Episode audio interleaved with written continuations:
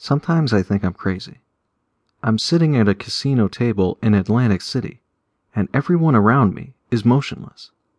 I call this the quiet, as though giving it a name makes it seem more real, as though giving it a name changes the fact that all the players around me are frozen like statues, and I'm walking among them, looking at the cards they've been dealt.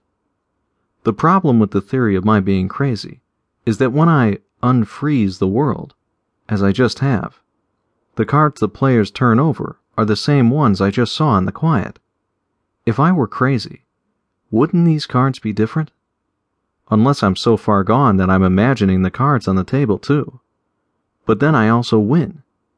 If that's a delusion, if the pile of chips on my side of the table is a delusion, then I might as well question everything. Maybe my name isn't even Darren. No, I can't think that way.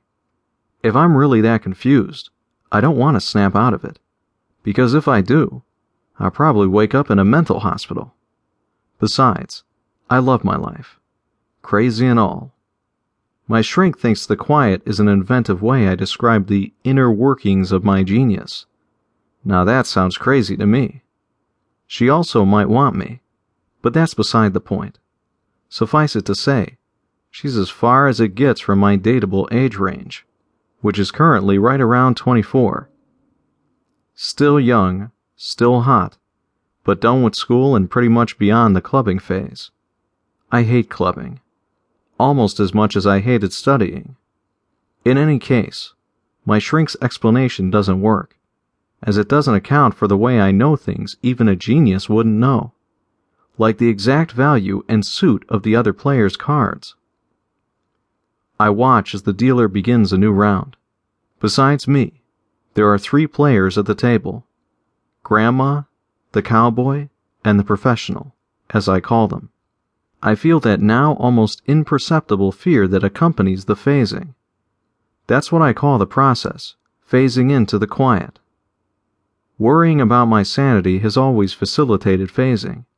Fear seems helpful in this process. I phase in and everything gets quiet. Hence the name for this state. It's eerie to me, even now. Outside the quiet, this casino is very loud. Drunk people talking, slot machines, ringing of winds, music. The only place louder is a club or a concert. And yet, right at this moment, I could probably hear a pin drop. It's like I've gone deaf to the chaos that surrounds me. Having so many frozen people around adds to the strangeness of it all. Here is a waitress stopped mid step, carrying a tray with drinks. There is a woman about to pull a slot machine lever.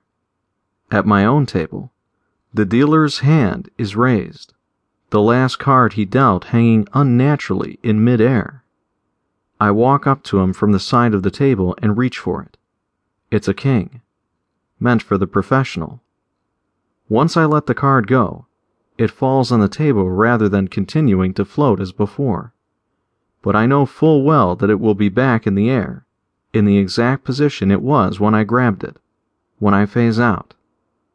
The professional looks like someone who makes money playing poker, or at least the way I always imagined someone like that might look. Scruffy, shades on, a little sketchy looking.